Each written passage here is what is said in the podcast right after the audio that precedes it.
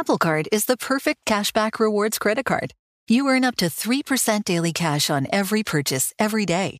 That's 3% on your favorite products at Apple, 2% on all other Apple Card with Apple Pay purchases, and 1% on anything you buy with your titanium Apple Card or virtual card number. Visit apple.co slash card calculator to see how much you can earn. Apple Card issued by Goldman Sachs Bank USA, Salt Lake City branch, subject to credit approval. Terms apply. This episode is brought to you by Choiceology, an original podcast from Charles Schwab, hosted by the amazing Katie Milkman, behavioral scientist and author of the best selling book, How to Change. Choiceology is a show about the psychology and economics behind our decisions. You can hear true stories from Nobel laureates, authors, historians, athletes, and more about why we do the things we do. Listen to Choiceology at schwab.com slash podcast or wherever you listen to your shows. In a few weeks, my friends and I are traveling to see a once in a lifetime event. On April 8th, we're headed south to check out the solar eclipse. And as usual, while we travel, my entire crew will be staying in an Airbnb. Staying in an Airbnb always makes me feel a bit more at home when I travel.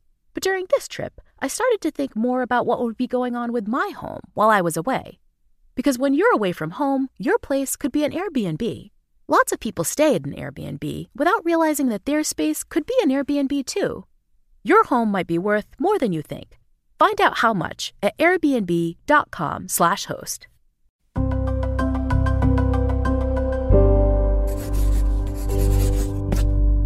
Pushkin.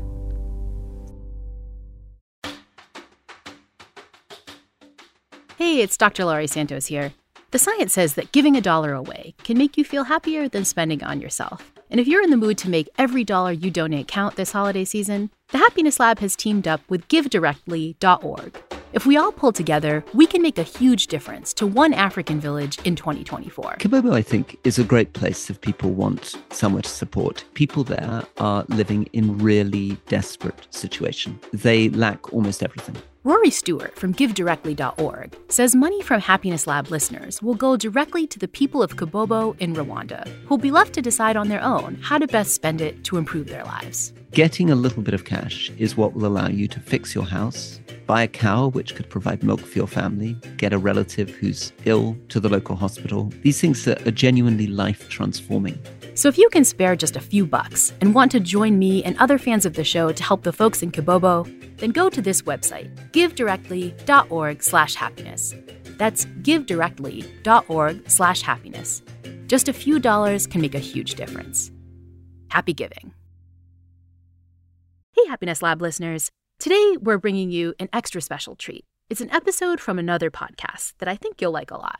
It's the new Build the Life You Want series from Oprah's Super Soul. In the series, Oprah and Harvard professor Arthur Brooks offer listeners a better understanding of the science behind happiness, which is something that we constantly aim for on our show. Check out the episode because you'll walk away with tips on how to make your own lives happier. You can also listen to the Build the Life You Want series on Oprah's Super Soul, wherever you get your podcasts. Now, here's the episode.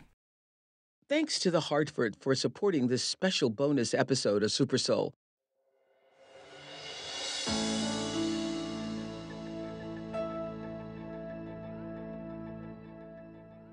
So, Arthur Brooks. Arthur, welcome back. Thank you. It all started right here. It did. During the pandemic, I came across a column in The Atlantic magazine and noticed that I started to look forward to reading it every week. It's called How to Build a Life by Arthur Brooks.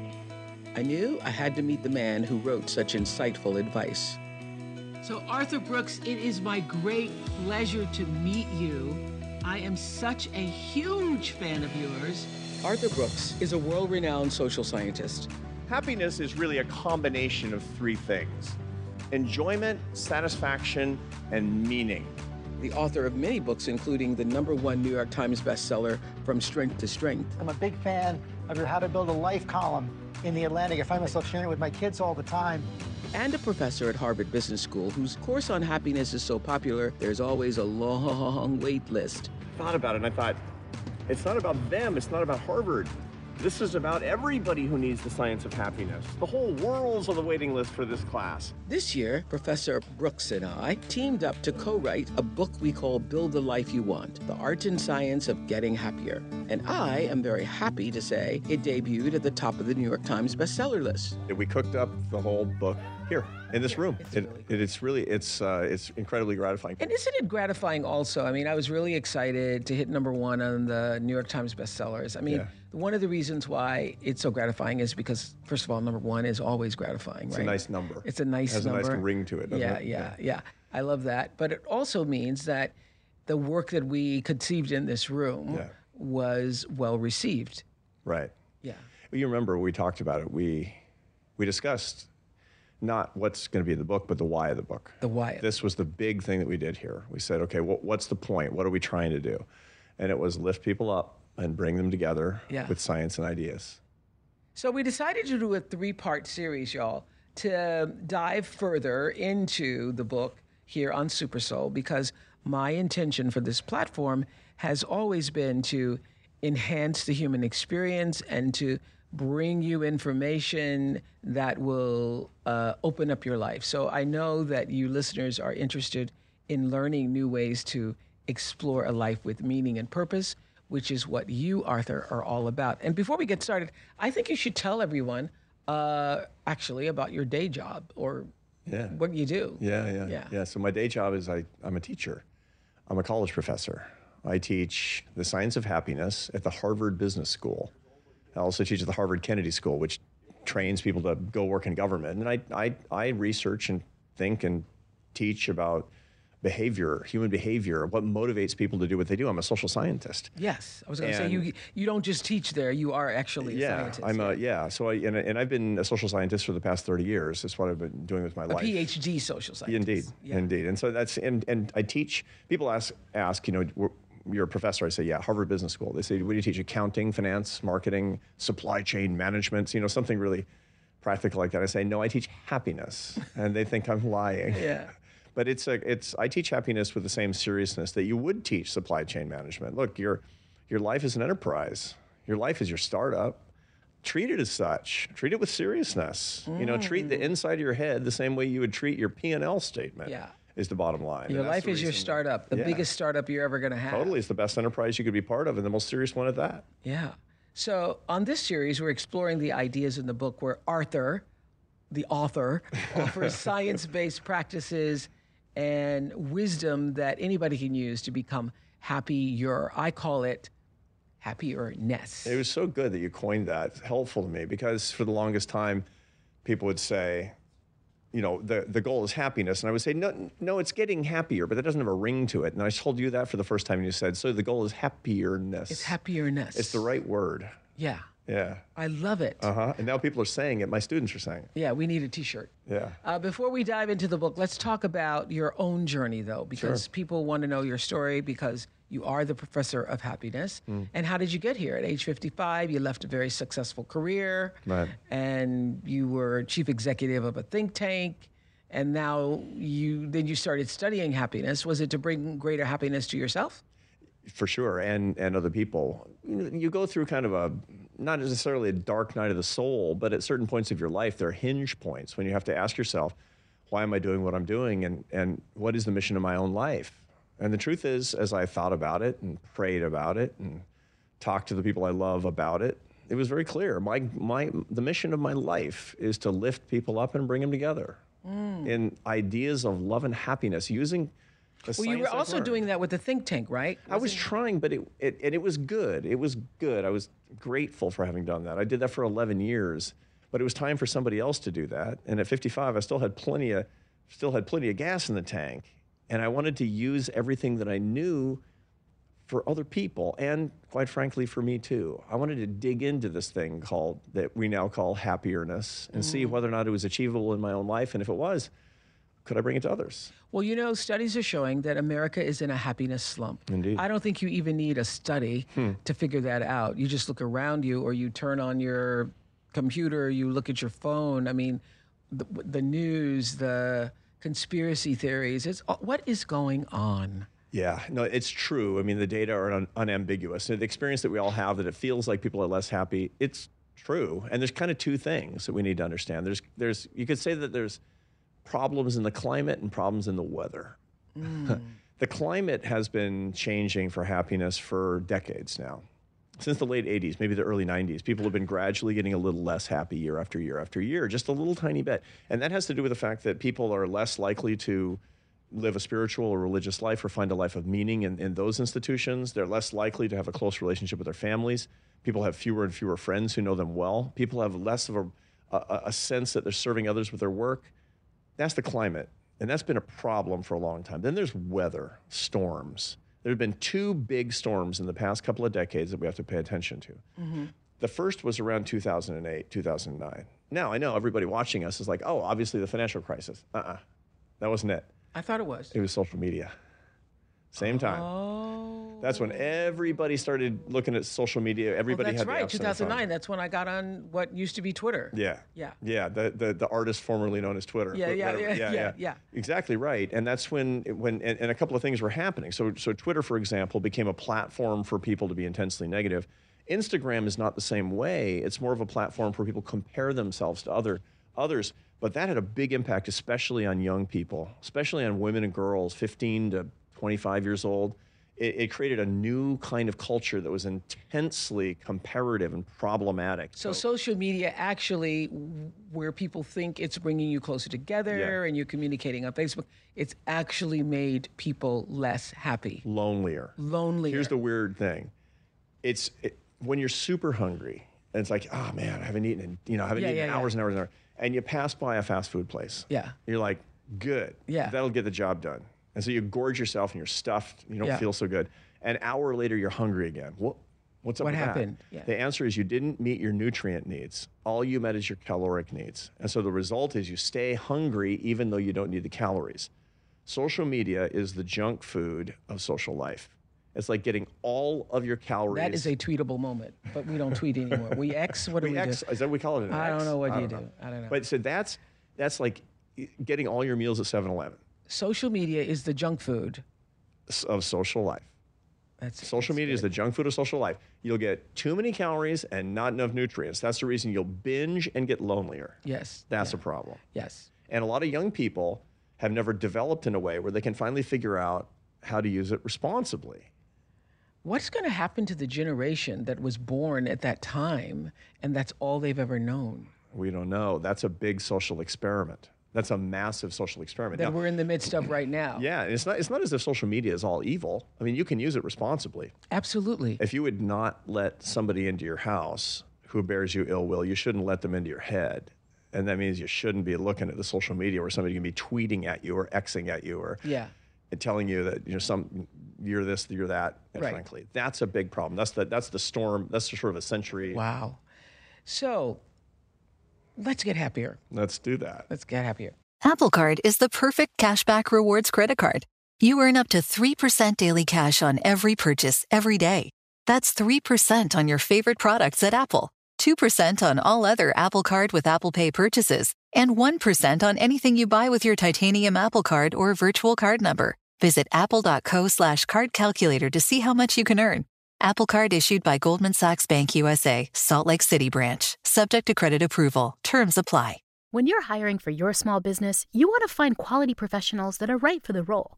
That's why you have to check out LinkedIn Jobs. LinkedIn Jobs has the tools to find the right professionals for your team faster and for free. LinkedIn isn't just a job board. LinkedIn helps you hire professionals you can't find anywhere else even those who aren't actively searching for a new job but might be open to the perfect role. In a given month, over 70% of LinkedIn users don't visit other leading job sites. So if you're not looking on LinkedIn, you're looking in the wrong place. On LinkedIn, 86% of small businesses get a qualified candidate within 24 hours. Hire professionals like a professional on LinkedIn. LinkedIn knows that some small businesses are wearing so many hats and might not have the time or resources to hire. So they're constantly finding ways to make the process easier. They even just launched a new feature that helps you write job descriptions, making the process even easier and quicker. Post your job for free at linkedin.com/thl. That's linkedin.com/thl to post your job for free. Terms and conditions apply. What if there was someone who wanted to help you find a job? Not a website, but a person in your community that would help you for free. Choose Express Employment Professionals, and that's exactly what you'll get. Express Employment Professionals is the local jobs expert you can trust, and they never charge a fee to help with your job search. Go to expresspros.com to find the office near you or download the Express Jobs app to get started. With a wide range of opportunities in a variety of industries, from welding to sales, forklift operator to customer service, the team at Express is ready to help you or someone you know take the next career step. Whether you're looking for a contract job for the summer or a new full time role, turn to Express Employment. Interviewing with Express Employment professionals can be as easy as a phone call, and one application with Express puts you in the running for numerous opportunities in your community. Don't go in your job search alone. Visit expresspros.com today.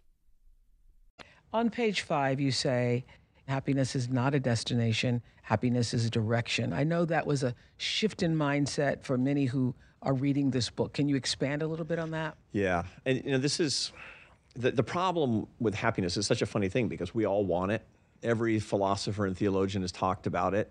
Everybody, I mean, how, how, how many times have people said that on your show? I know. That's what I say in the beginning of the book. That Thousands know, of times. Well, I became interested in the subject because every time I would sit with the audience and I'd say, "What do you want?" Everybody would always say, multiple people would answer, "I just want to be happy. I just want to be happy." But yet, when you ask them, what does that look like for them? Hard to define. For sure. And part of the reason is because it's not something that you can define in any meaningful way. We think it's a feeling, we think it's a destination. Mm-hmm. It isn't either.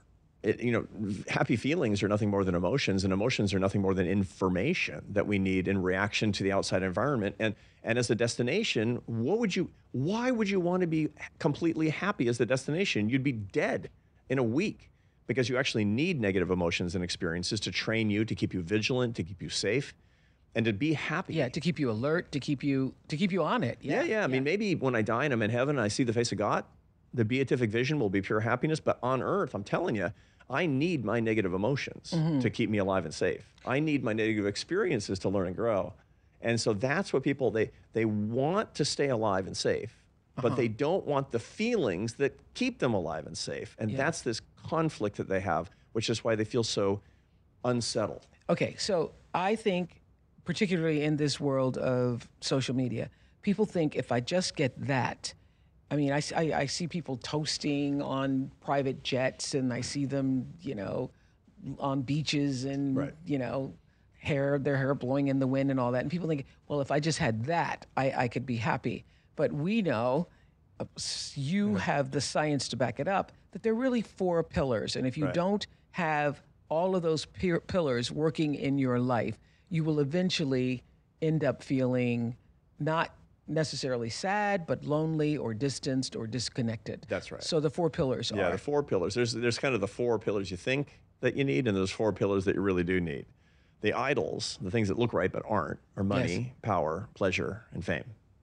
Those are the things that Mother Nature says. You get those, you're going to be happy. money, power, pleasure, and fame. That's right, but she lies. Mother Nature lies. She lies a lot because she wants us to keep running, running, running, running, running, right? Because But is Mother Nature telling us that, or is society telling us that? Well, Because I think Mother Nature is telling us the, that it's the four pillars. Well, Mother Nature gives us these imperatives because she wants us wants us to be hungry, you know, and, and she wants us to survive and pass on our genes. Yes. And the way that you do that is with money, power, pleasure, and fame, right? And she doesn't want us to figure out that those things never really satisfy, so that we'll keep running and running and running. That's called the hedonic treadmill. You like that? What we really want, and this is backed up by by by a lot of psychology, neuroscience, behavioral economics, all the research that we want, Mm-hmm.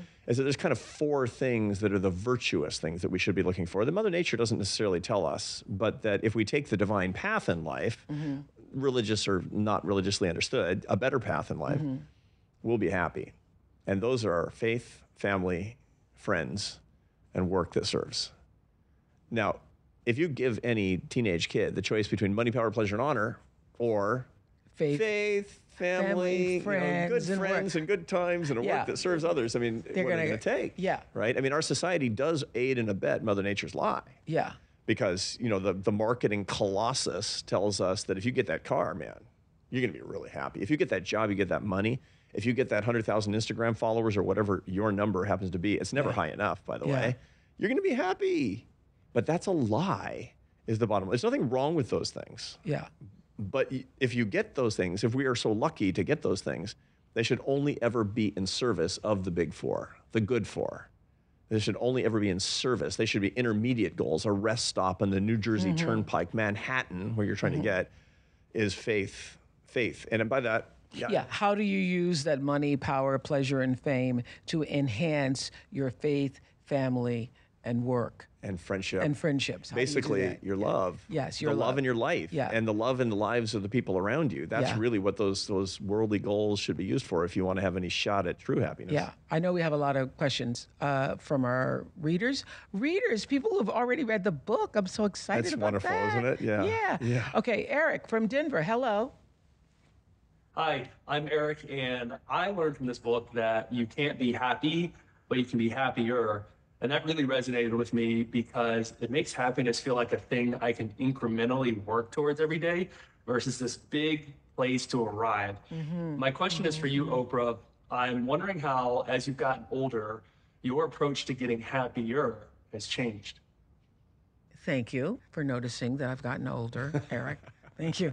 Uh, I think that's actually, I like that question, Eric, because as I've gotten older, and one of the reasons why I was so excited about working with Arthur here is because Arthur, you confirmed my belief system. So I have been, I have known since I was a kid that life is better when you share it. Yeah. And I learned that with my first Three Musketeers bar because growing up poor, I so seldom got candy.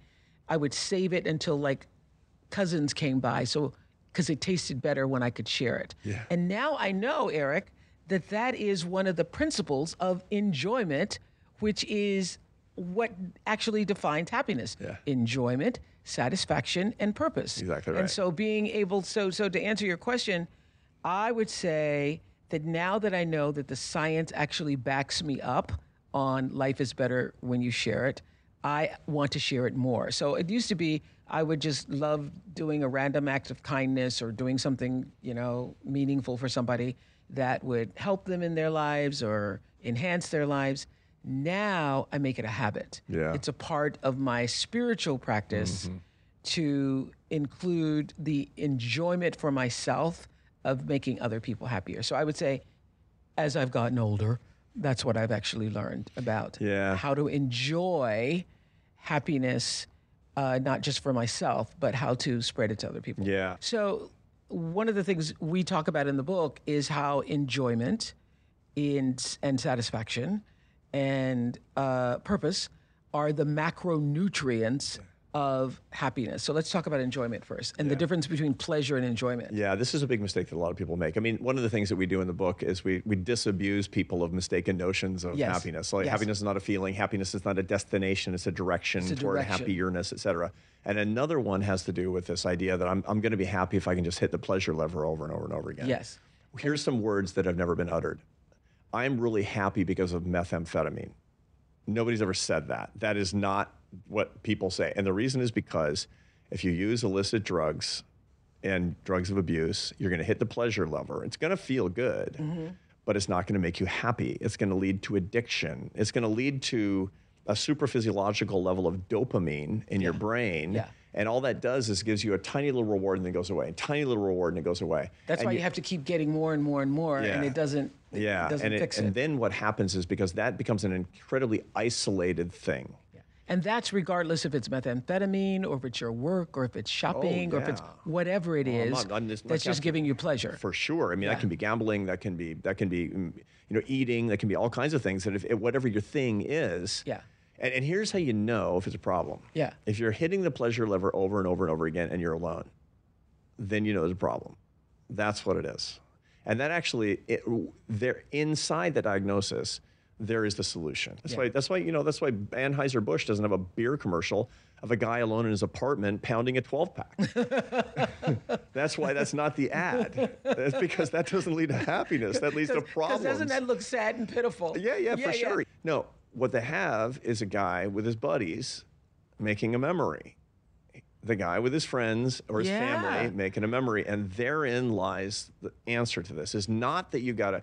Because Lots of advertising does that. Totally, that's Lots what all the beer commercials do. Yeah. because they want you to be happier when they use their when you use their product. Yeah. and the reason is they want you to have enjoyment, not just pleasure.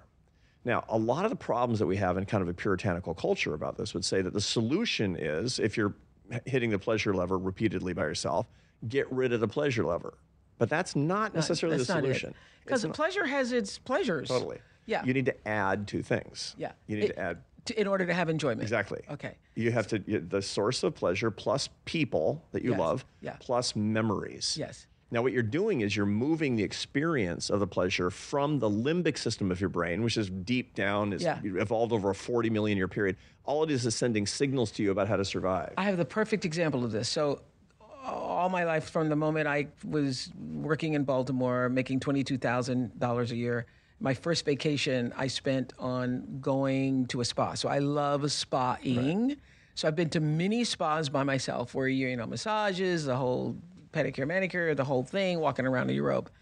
And this past uh, April, I went spa-ing. I did a thing that uh, when the first spa I went to, um, there was a very wealthy woman there. I remember Ann Getty, I think was her name. And she was there with all of her friends. And I thought, wow, what would that be like to have enough money to go with all of your looked more friends? fun, it didn't it? looks certainly more fun than me walking around alone in my bathrobe. Mm-hmm. And this past April, I did that with dear friends. And it's the most fun I ever had at a spa. because you took the pleasure, Yeah, you the added the, pleasure, people, you made the memories. and we made the memories. That's exactly right. That's enjoyment. Now that means you don't have to forego the sources of pleasure. You have to add the people in the memory. Now, you, you got to take people this plus memory People- makes it ma- exactly. makes it enjoyment. pleasure plus people plus memory. Now you can mess this up, right? Yeah. You can have all your friends can be drunks. You know, and they can kind of then you can kind of go into a cycle like Yeah, that. A yeah. lot of people, you know, so I drink too much and he drinks too much and we all drink too much and we all get really drunk together. Yeah. So I mean, obviously there are exceptions to this, but that's the basic rule of thumb.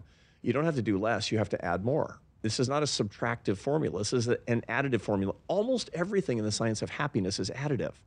You got to add more ingredients to make it good. So I think this is so great. Whatever it is you so this is this is an easy formula. Whatever it is you take pleasure in, yeah. find a way to add other people into that pleasure and it becomes more enjoyable. When you make and you're making memories, babe. That's right. And so, you know, I'm not saying don't go to Vegas. Just don't go alone. Four o'clock in the morning, going by yourself. No, no, no, not- Yes. no, no, no, no. Go with your buddies. Go with your spouse. Go with your friends. And, and by the way, if you're being compulsive, they're going to say, dude, really? Yeah. Can you afford that?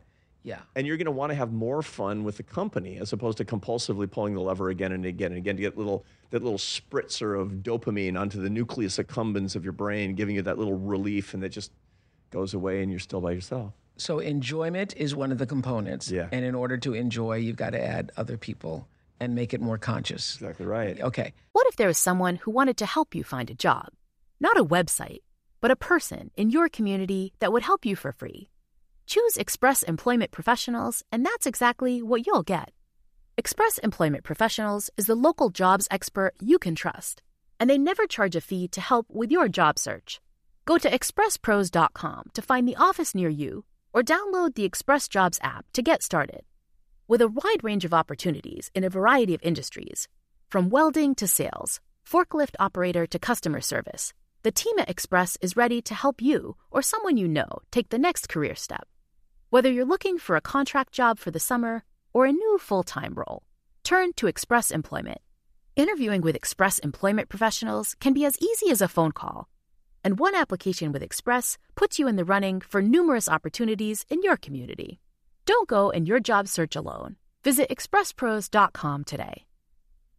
In a few weeks, my friends and I are traveling to see a once in a lifetime event. On April 8th, we're headed south to check out the solar eclipse. And as usual, while we travel, my entire crew will be staying in an Airbnb. Staying in an Airbnb always makes me feel a bit more at home when I travel. But during this trip, I started to think more about what would be going on with my home while I was away. Because when you're away from home, your place could be an Airbnb. So why not consider becoming a host yourself? Because if you have a home, but you're not always at home, you pretty much have an Airbnb. Hosting is a great way to earn some extra money. Plus, hosting is a lot easier than you might think. Your home might be worth more than you think. Find out how much at airbnb.com/slash host. This episode is brought to you by Choiceology, an original podcast from Charles Schwab. Choiceology is a show all about the psychology and economics behind our decisions. Each episode shares the latest research in behavioral science and dives into themes like can we learn to make smarter decisions and the power of do overs. The show is hosted by the amazing Katie Milkman. She's an award winning behavioral scientist, professor at the Wharton School of Business, and an author of the best selling book How to Change. In each episode, Katie talks to authors, athletes, Nobel laureates, and everyday people about why we make irrational choices and how we can make better ones to avoid costly mistakes. You'll learn about tools and strategies to help improve your decision making, and a ton of other fantastic things about the mind. Listen and subscribe at schwab.com slash podcast or find it wherever you listen to your shows. Monica, what's your question from Michigan? Hi, my name is Monica, and when you talked about the difference between pleasure and enjoyment in the book, that really struck me. And I realized that I tend to seek pleasure to cope with disappointment or sadness or anger. So I would love to hear some examples from both of you, Arthur and Oprah, around how to disrupt that pattern when, as you say, pleasure is easy and enjoyment is hard. Hmm. Hmm. Hmm. That's good. disruption, right? I mean, the whole mm-hmm. idea is you get it. She she knows. I mean, by the way, the the first she's good. Yeah. Monica's good because Monica realized she already has has got knowledge about this. The basis of getting happier is knowledge. Yeah. You know, this is the thing. A lot of people are just like, I'm going to feel. Let me feel something different. No, no, no, no, no. The Dalai Lama says, think more, feel less. Okay. Which is really important. So that's why we you know, we wrote a book that has a lot of science in it because people need this particular knowledge, and she's really, really on her way, and she understands that there's a cycle.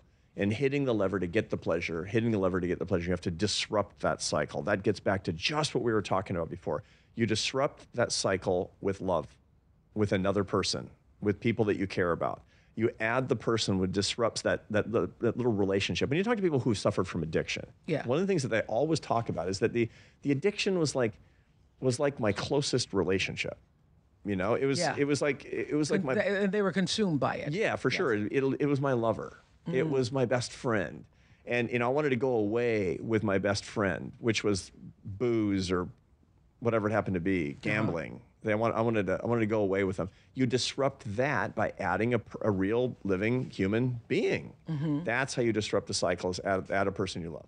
And also accepting unhappiness. You say, Hmm. without unhappiness, you wouldn't survive, learn, or come up with good ideas. Even if you could get rid of your unhappiness, it would be a huge mistake. The secret to the best life is to accept your unhappiness so you can learn and grow and manage the feelings that result. I think that's hard for people because what does that mean to accept the unhappiness? When you say accept it, often feels like, so I'm just supposed to like do nothing, I'm just supposed to accept it, I'm supposed to surrender to it, I'm unhappy. Yeah, no, that's that's not it's it's not the idea. The truth is that you need to accept it as normal, and and this is a big part of our our culture today is that we think that if we feel unhappiness or pain, there's something wrong with us. That there's evidence that something's broken. Yeah. If you feel unhappy, you know, you go to if you're in college, you go to campus counseling and say, I'm I'm really feeling anxious and I'm really feeling depressed and you know, my university, it's a really hard university. If you're not anxious when you're at Harvard University, that's the problem. That means you're not working hard enough. Maybe that's when you need therapy, quite frankly. You know, when I talk to young people and they say, I was feeling really anxious about my studies, like, of course you are. That's a normal thing. That's the acceptance. The acceptance of the fact that you have feelings, including negative feelings, Yeah. and you'd be dead if you didn't. Because That's who's, who's walking around at Harvard not feeling anxious, Totally, right? totally. I mean, inclu- by the way, including the faculty. Yeah. Yeah. Tell, it's like my students, they don't quite figure out that I'm like freaking out too. Gene from Atlanta has a question about regret. Gene. Hi, Oprah. Hi, Arthur. I'm Jean. Build the life you want has been the gift that I didn't even know that I needed. Mm-hmm. On page 20, when I read that people who do not regret tend to make the same mistake over and over again, I thought, that's me. When I was 18 years old, I failed an exam that would enable me to get into the university. And my dad said, no crying, move forward. And I didn't. Now, my question is how do I today begin to use regret as a tool when my African upbringing has dictated that I move forward and get on with it? Mm, I love that. It's a great question. That is great. It really is good because that's a lot of advice that we give our children. Yeah. You know, it's like suck it up, Suck it buttercup. up, yep. You know, and and and like move on, move on, move on.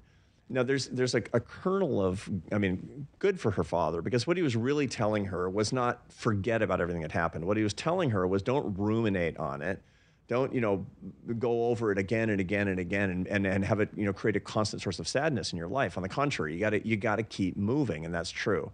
But here's the thing rumination is not the same thing as understanding. What you want, when something bad happens to you, you benefit from it tremendously if you analyze it like a scientist. Yes. So that's one of the reasons that I tell my students they keep a failure journal. Yeah. They keep a disappointment You talk journal. about that. I, we talk about it in the book, absolutely. We talk about how you can do it. In, the, Yes. When something bad happens to you, write it down and think about it. Don't ruminate on it. Don't have it be kind of like a ghost, you know, around haunting your the limbic Yes. system of your emotions. No, no, no, no Yes. Use it as an opportunity to think about what actually happened. And when you do that, by the way, when you think about it as if you were analyzing a problem that somebody else had, this is something we talk a lot about in the book, then you will learn and grow. So the point is don't ruminate, understand. That's the way that you can actually use the information, take the time to understand these things appropriately, and, and learn and grow. The second macronutrient of happiness, satisfaction, is that thrill from accomplishing a goal you work for, is what you say. Why is satisfaction also the key to getting happier? we're made to make progress. Human beings are made to make progress. We're, you know, we, we, we want to achieve. The, the funny thing is that people always think when I get to my goal, then I'm going to be finally happy. But that that, that's just incredible fallacy. That's called the arrival fallacy. You know, like you and I are doing high fives because the book hit number one in the New York Times bestseller list. But if we're like, okay, now Oprah and Arthur are going to be happy forever, we're kidding ourselves. No. Next week, we're going to be in doing a new project, doing a new thing. That's the truth. The arrival fallacy is once I finally get the money, once I finally get the marriage, once I finally get the car, the house, the boat, then all will be well. The truth is that the greatest joy comes from the progress toward the accomplishment, even in spite of the fact that it requires a lot of struggle. Yeah. Satisfaction is that moment that you hit it, which is a real moment of joy. Now, the paradox in that is that it doesn't last, and it can't last. If you actually, if you That's, know, that's, that's why he couldn't get no satisfaction. yeah, that's right. And the truth is, you can't keep no satisfaction. that's the real problem. I mean, Mick Jagger had it almost That's right. why, that's that. why I was thinking Jagger couldn't get no satisfaction. That's right. I mean, and, and the truth is, if you couldn't get it, you wouldn't keep trying and trying and trying like he sings. The problem is you can't keep no satisfaction, and that's what seems kind of like a bitter fruit with the satisfaction dilemma. You need to struggle. If you don't struggle, by the way, there is no satisfaction. If my students cheat on my exam and they get an A, there's no satisfaction. There's no satisfaction. They, they do an all nighter and they work really hard and they get an A. They're like, yeah, yes. And you know how it feels. I mean, you and I Yeah. were we worked hard on this book. Yeah. I mean, it was we it was a it was a, a quick job, a real quick turn, and we were. Yeah, from the time that it, it, it- yeah, it's miraculous from the time Yeah. that we decided. I'm in sending you room that we're chapters. You're like, do- I don't know, Uh, and like, oh, yeah. and it was, uh, it.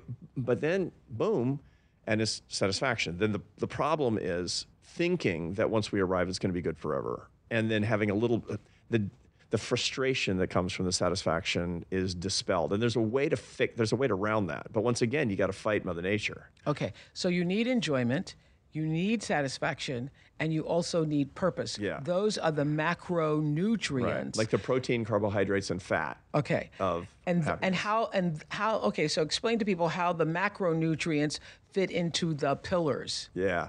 So the macronutrients are, are basically the elements that we find that you need in balance and abundance. Yeah. You can't just have a life of enjoyment. You also need satisfaction. You need goals. You need to struggle, and you need meaning, which is the why, the essence of your life. You need Yeah. those things. The happiest people have those three things, and they work on them. They take them seriously, and we spend tons of time about how to actually do that. Yeah. Then So once th- this is why this is so great for y'all, and and I mean y'all meaning myself too, because when I And me. and yeah, we, we, when we figured it out, I mean those are the that's the baseline. You Right. need enjoyment, you need satisfaction, and you need meaning and purpose. Right. And let's talk about what meaning and purpose means, because I think people get all confused about the purpose. It's like I don't know my purpose. I don't know my purpose. Right. Yeah. So, so, so the, those macronutrients are just like the macronutrients of food, the component parts of food. Yeah. And then you got the dishes and the dinner, which is the pillars that we'll talk about later. Okay. The things to actually be focusing on, the Yes. things that you're working on.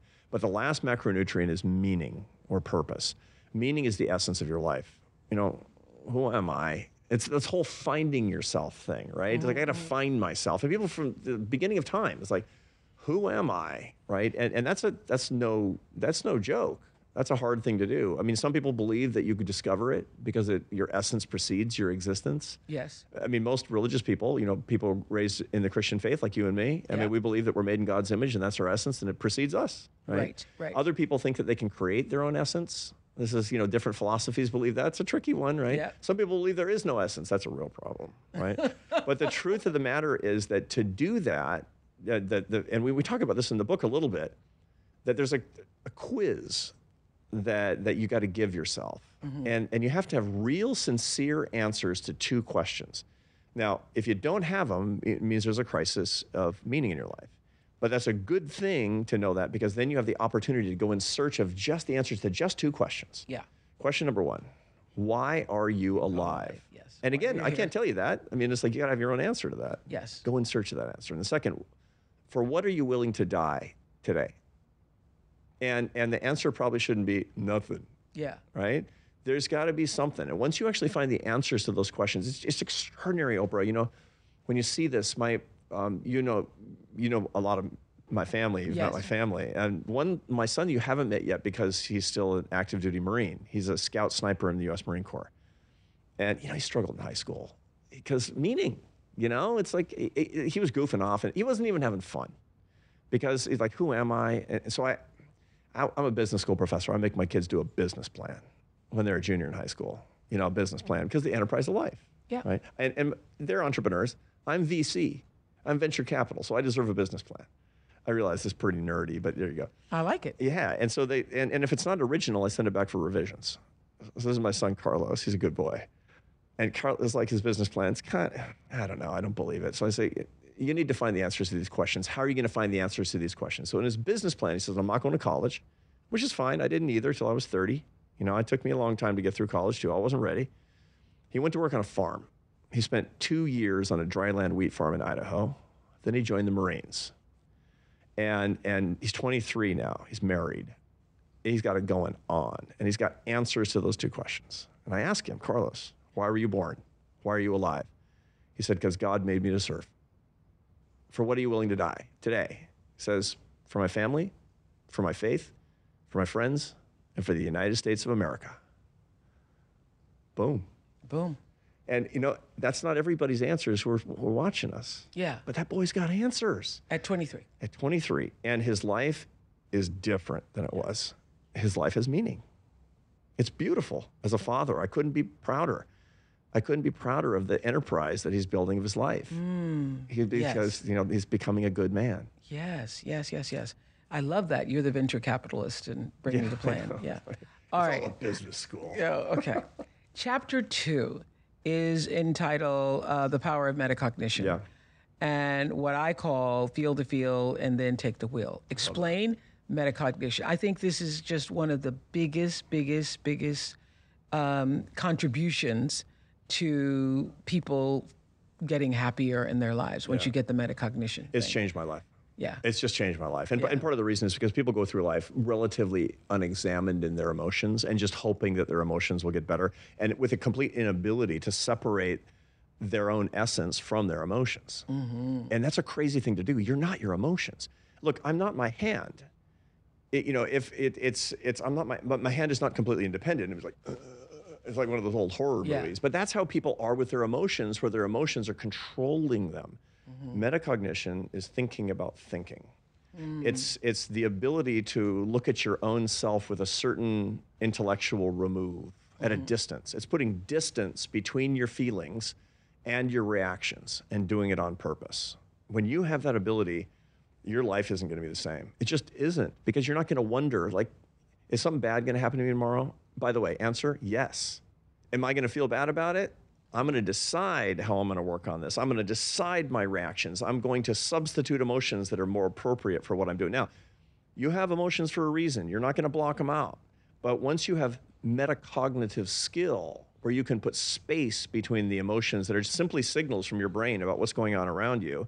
And, and, and The emotions are there to tell you that something's off. It's just- and you need to do something. it's just about it. information. It's just It's information. information that, you Your know, emotions are just information. That's all they are. You can get that, and if you can separate yourself from the thing that you're feeling, feel the feeling, and then take control. Exactly right. And the way that you do that is by putting space between the emotions and your reactions. Tell us how to do that. So you do that by by studying yourself. Now, the no, parts, no, don't you do that also by observing Yeah. the feeling Yeah, for sure. exactly as, as though it were happening to Exactly somebody right. else. That's how you- you identify with this feeling as you say, "Oh gosh, I'm feeling so sad right now. I'm feeling so put upon. I'm feeling so betrayed. Whatever it is." Right. But you separate the feeling from yourself. You're observing Right. all those feelings inside your body. Right. So that you see that the feeling is really different from you. You're in control of the feeling. Exactly. And you're, you're able to react in an appropriate way. I mean, it's that thing, we're so maladapted to the way that our feelings occur to us. I mean, I talk to people all the time where, once again, back to social media. Yeah. I got a bad tweet. And what did it do? It, it it raised my, you know, your stress hormones Yeah. are through the roof. You've got butterflies in your stomach and the whole thing. The reason for that is because nature wants you to run away from a saber-toothed tiger by injecting stress hormones into your system when you think there's a threat but or, or you don't want to w- wander the frozen tundra and die alone. But you know, folks, look around. No tundra. Twitter's not tundra. And so the hmm. result is metacognition is very important so that we can. But we make it feel like it for is. sure. And if you is. don't have an examined life, Yes. Then you're not going to be able to make those distinctions. And so you can actually laugh at yourself. When you're actually observing your own emotions at a certain remove, as if they were happening to another person, and you see yourself freaking out because of a tweet, you will start laughing. You will start, you'll be like, really, Arthur? Really? Really? Yes. You're, you're really, I mean, it's like you're a grown man. You have a PhD, you're a social scientist. You're supposed to know all this stuff. And somebody said a mean thing to you on Twitter, and you're acting as if, you know, an axe murderer is chasing you. Come on, man. Ah. Yeah. And it's just funny, and life gets better. And that's what metacognition can do for all of us if we have the right techniques. Okay, so let's explain the emotional caffeine metaphor you mentioned on page 71. Right. I, we all loved this the first time we heard it. Tell us about it. So, m- emotional caffeine, this is just a metaphor. Um, most people, uh, something like 95% of, of Americans use caffeine on a regular basis. I'm crazy about coffee. I lived, I grew up next to the first Starbucks in the world. In the 1970s, there was one Starbucks. My house was near it. I've been drinking, In Seattle? yeah. I grew up in Seattle and, Okay. and on the in the Queen Anne neighborhood, and we used to walk down to Pike That Place was the first Market. one, and- yeah. it was the first one. Yeah, yeah. I, I, I've talked to Howard Schultz about this. He thinks it's quite charming. And, but I've been drinking caffeine. I mean, taking caffeine regularly since I was seventh grade, which means I have the most enervated adrenal system. I mean, who knows? I mean, it's, the autopsy is going to be a fun time. anyway, so, but what happens with your brain is you think it peps you up because it gives you all this energy. It's not. What it does is it blocks another neurotransmitter called adenosine. Adenosine is a neurotransmitter that's floating around your brain that goes into these certain receptors and it mellows you out. So it makes you when you time to be tired, time to you know lower your energy, mm-hmm. whatever it is. The problem is you got too much of it, like in the morning, you're feeling kind of lethargic. Too much adenosine is filling those receptors. So you get this caffeine where the molecule is the same size and shape, and it goes into the parking spots for the adenosine, blocking it, so it just can't mellow you out. That's what caffeine does. It blocks the, the neurotransmitter that you don't want. Ah. That's what it's doing. So So it's not really perking you up? it's not. It's preventing you from being perked down. That's that's not an expression, is it? To mellow you out. you oh, don't want to be too Hey, mellow. there- there's happierness. We can be perked down too. So We're creating language New here. language, I love it. So so that's what is. and so the reason I use that particular metaphor, I, I've and, and you and I talk about this metaphor in the book. Yes. Is because that's what you can do once you're metacognitive and you're aware of your own emotions and you're studying your own emotions. So many times throughout life, you've got a particular emotion, but it's not the emotion you want. Choose another one. Choose another. You got so you should have a store like a little storage of better emotions. repertoire. You need a better repertoire. Yeah, uh, that's right. A repertoire Yeah. of better emotions. So when you're in a funk, when you're perked down, Yeah. you can go to something that perks you up. Exactly right. You can actually block the the anxiety and depression. Give me an example. So, and this is an example from a mutual friend of ours, Rainn Wilson. You Yeah. know, the actor who was in The Office. Yeah. Um, he he he. I noticed, you know, just through basic observation, that a lot of com- professional comedians are depressed. So I said, "Hey, man, what is it about professional comedy that bums you out so much, that makes you melancholic? And he said, no, no, no, you got it wrong. It's the opposite. It's that we we tend toward depression and we make a joke when we feel down, and that solves the problem. Mm. That's emotional caffeine. When you make a joke and other people laugh, life gets better. You lighten somebody else's load and mm. you lighten your, your own mm. load and you get relief. Yeah. You get a little cup of Starbucks dark roast at Is that it, moment. is it also sort of like you know when I every time I anybody knows this too I'm sure this happens to you you go to the doctor the blood pressure cuff goes on my blood pressure immediately goes up when I see the blood pressure cuff coming? I got the white I definitely have the white coat syndrome I've literally I, I go to Cleveland Clinic like once a year and they they leave me in the room for a few minutes before so I can calm myself down because I got got the white coat syndrome. And I start thinking about every happy thing walking in the woods with my dogs. Uh, I've always loved water sprinklers on a green lawn you know when the, Yeah. you're walking and you can see the rainbow in the water. So I st- start I have this, like this little storage this your little happy place yeah little going to that- repertoire of things to calm me down. Yeah. Mm-hmm. to think about so is that what emotional caffeine is emotional like? caffeine works in exactly that way and the Yeah. key thing is is thinking about the things the the things that that bedevil you you know the, the the particular experiences that you have that are the problematic emotions that are that are maladapted they're not ex- they're not the wrong emotion they're just Mm-hmm. Yeah. an emotion it's just information Yeah. but you can have another emotion that's also extremely appropriate and choose that if you're studying yourself and you've got distance between your reaction and what you're feeling if you're very reactive if you're like a little kid you know you're angry you yell you're sad, you cry without thinking about it. On the contrary, when you're something is su- it's and, and, and it's fine. I mean, we like spontaneous people, but that's no way to live. You know, when, when you have little kids, when my kids were little, my wife would always say, use your words. That's say being metacognitive. Yes. That's what that really means. Because when you use your words, you've moved the experience of the emotion into your prefrontal cortex, into your executive brain, and there you can make decisions like emotional caffeine. You can, dis- you can decide on, on, on different emotions that are more appropriate to the circumstances. Yeah. So here's the thing. you can know, think a better thought. You can think And a better can- thought. And you can think a better thought if you have a repertoire of thoughts to go to to think. You need a It's hard. To, it's hard to think a better thought when you're in the midst of the. You, if you're Right. all perked down. So give yourself some space. Yes. Get some space in there and say, okay, huh, I'm going to go to the library. I'm going to pick out that one. Here's Yes. a classic one that you do all you do super well. I've seen it. You do it again and again. Yeah, and yeah, yeah. Right. Are you talking about? I'm talking about gratitude. I was gonna say, you talking about talking gratitude? Yeah, yeah, Yeah. So we feel resentment and we feel bitterness or we feel anger a lot, and the reason is because we're evolved to do- have those as dominant emotions. This is called the negativity bias. Yeah.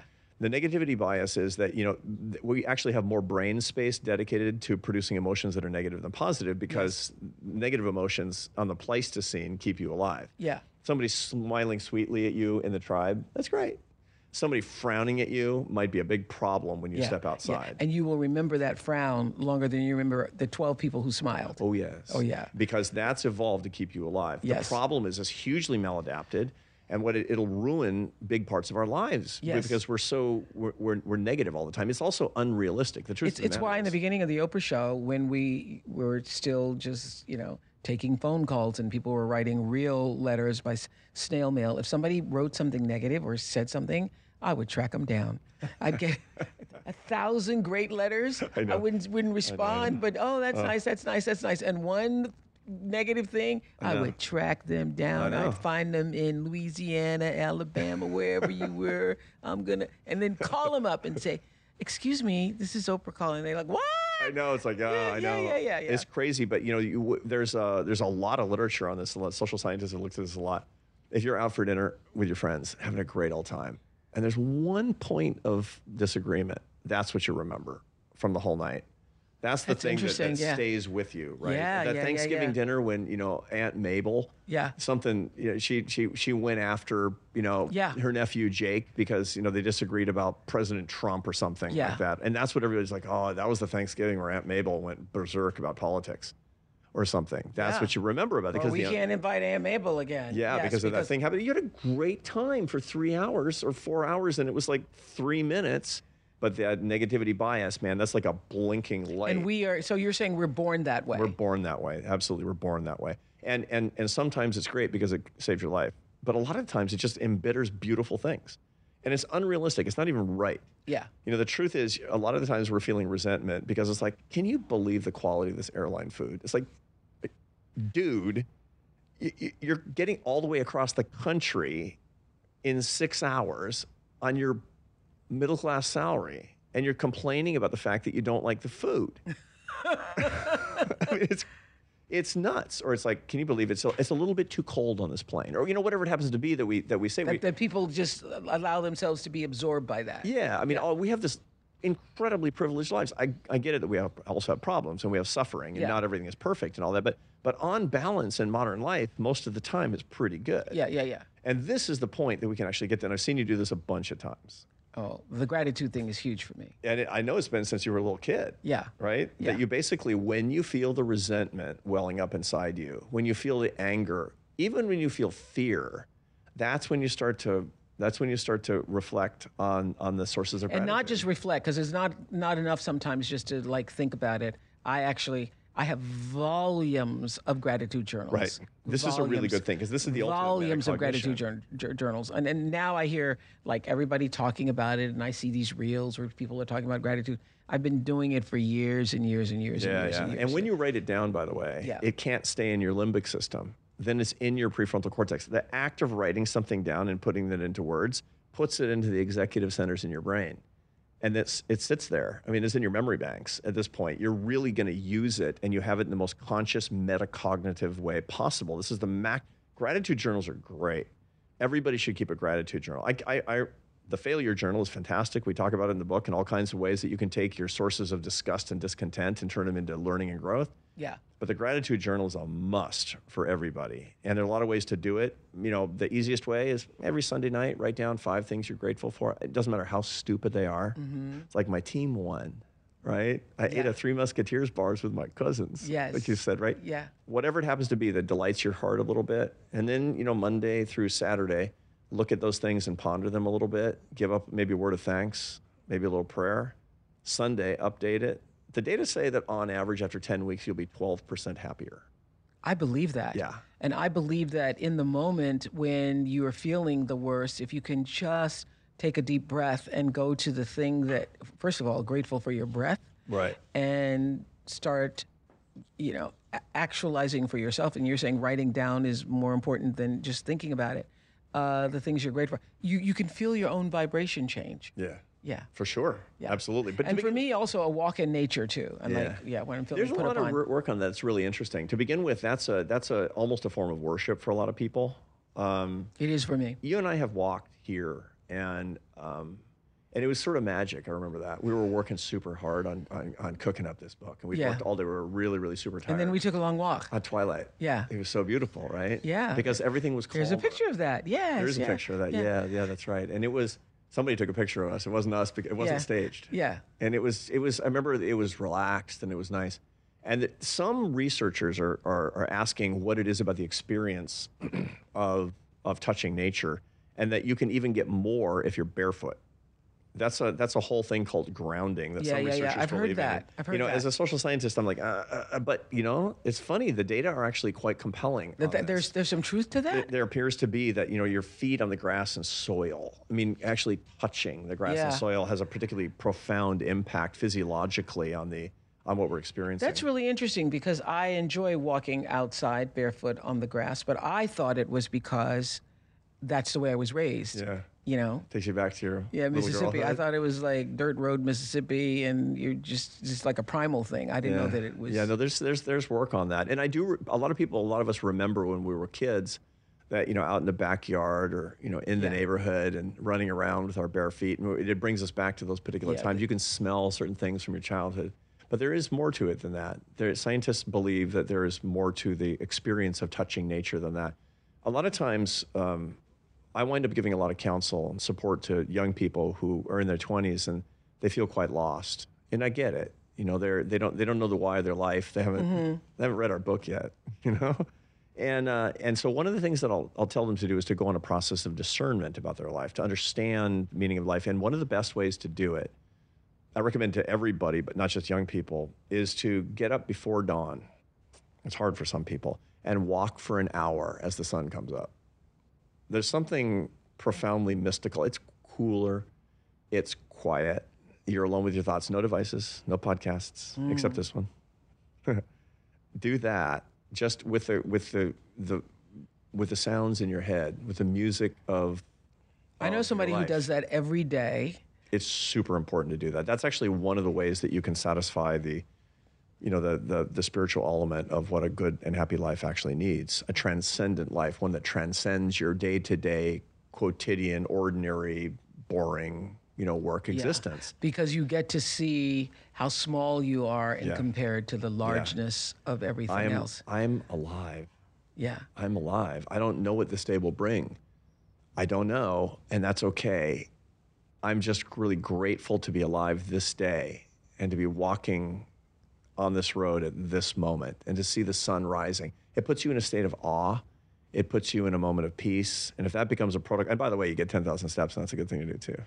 Okay, so that's a good place to end. Right. That's all the happiness we can squeeze into our first episode. We've only just just begun.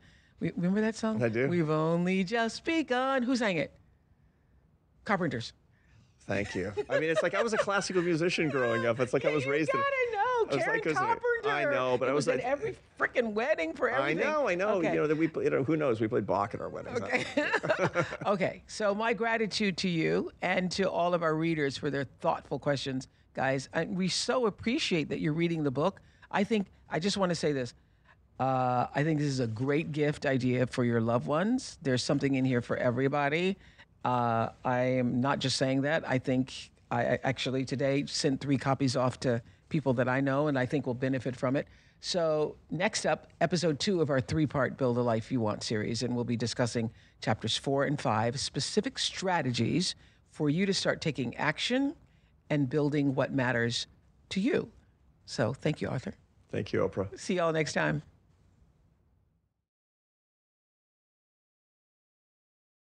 Thanks to our episode sponsor, The Hartford. When you're hiring for your small business, you want to find quality professionals that are right for the role. That's why you have to check out LinkedIn Jobs. LinkedIn Jobs has the tools to find the right professionals for your team faster and for free. LinkedIn isn't just a job board. LinkedIn helps you hire professionals you can't find anywhere else, even those who aren't actively searching for a new job but might be open to the perfect role. In a given month, over 70% of LinkedIn users don't visit other leading job sites. So if you're not looking on LinkedIn, you're looking in the wrong place. On LinkedIn, 86% of small businesses get a qualified candidate within 24 hours. Hire professionals like a professional on LinkedIn. LinkedIn knows that some small businesses are wearing so many hats and might not have the time or resources to hire. So they're constantly finding ways to make the process easier. They even just launched a new feature that helps you write job descriptions, making the process even easier and quicker. Post your job for free at linkedin.com slash THL. That's linkedin.com slash THL to post your job for free. Terms and conditions apply. Science suggests that both physical health and mental wellness are keys to happiness. And San Diego has the perfect formula of sun, sand, and easygoing vibes to lift your spirits. The people are welcoming, the scenery is beautiful, and there's a ton of fun experiences wrapped up in a small beach town feel. A trip to sunny San Diego can help you rest, recharge, and hopefully return to life feeling reinvigorated. Find your happiness at san diego.org today. Funded in part with City of San Diego Tourism Marketing District Assessment Funds.